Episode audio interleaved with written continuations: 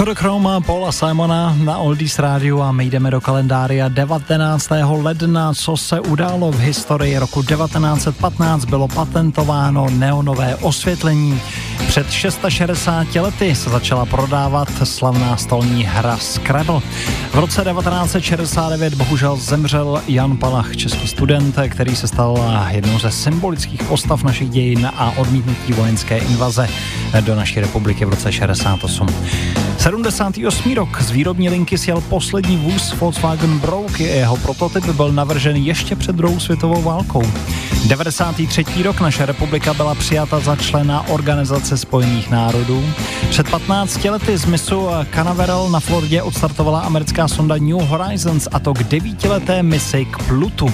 A před 14 lety byl naměřen na sněžce nejsilnější vítr v historii naší republiky. Foukal tehdy o rychlosti 216 km hodině.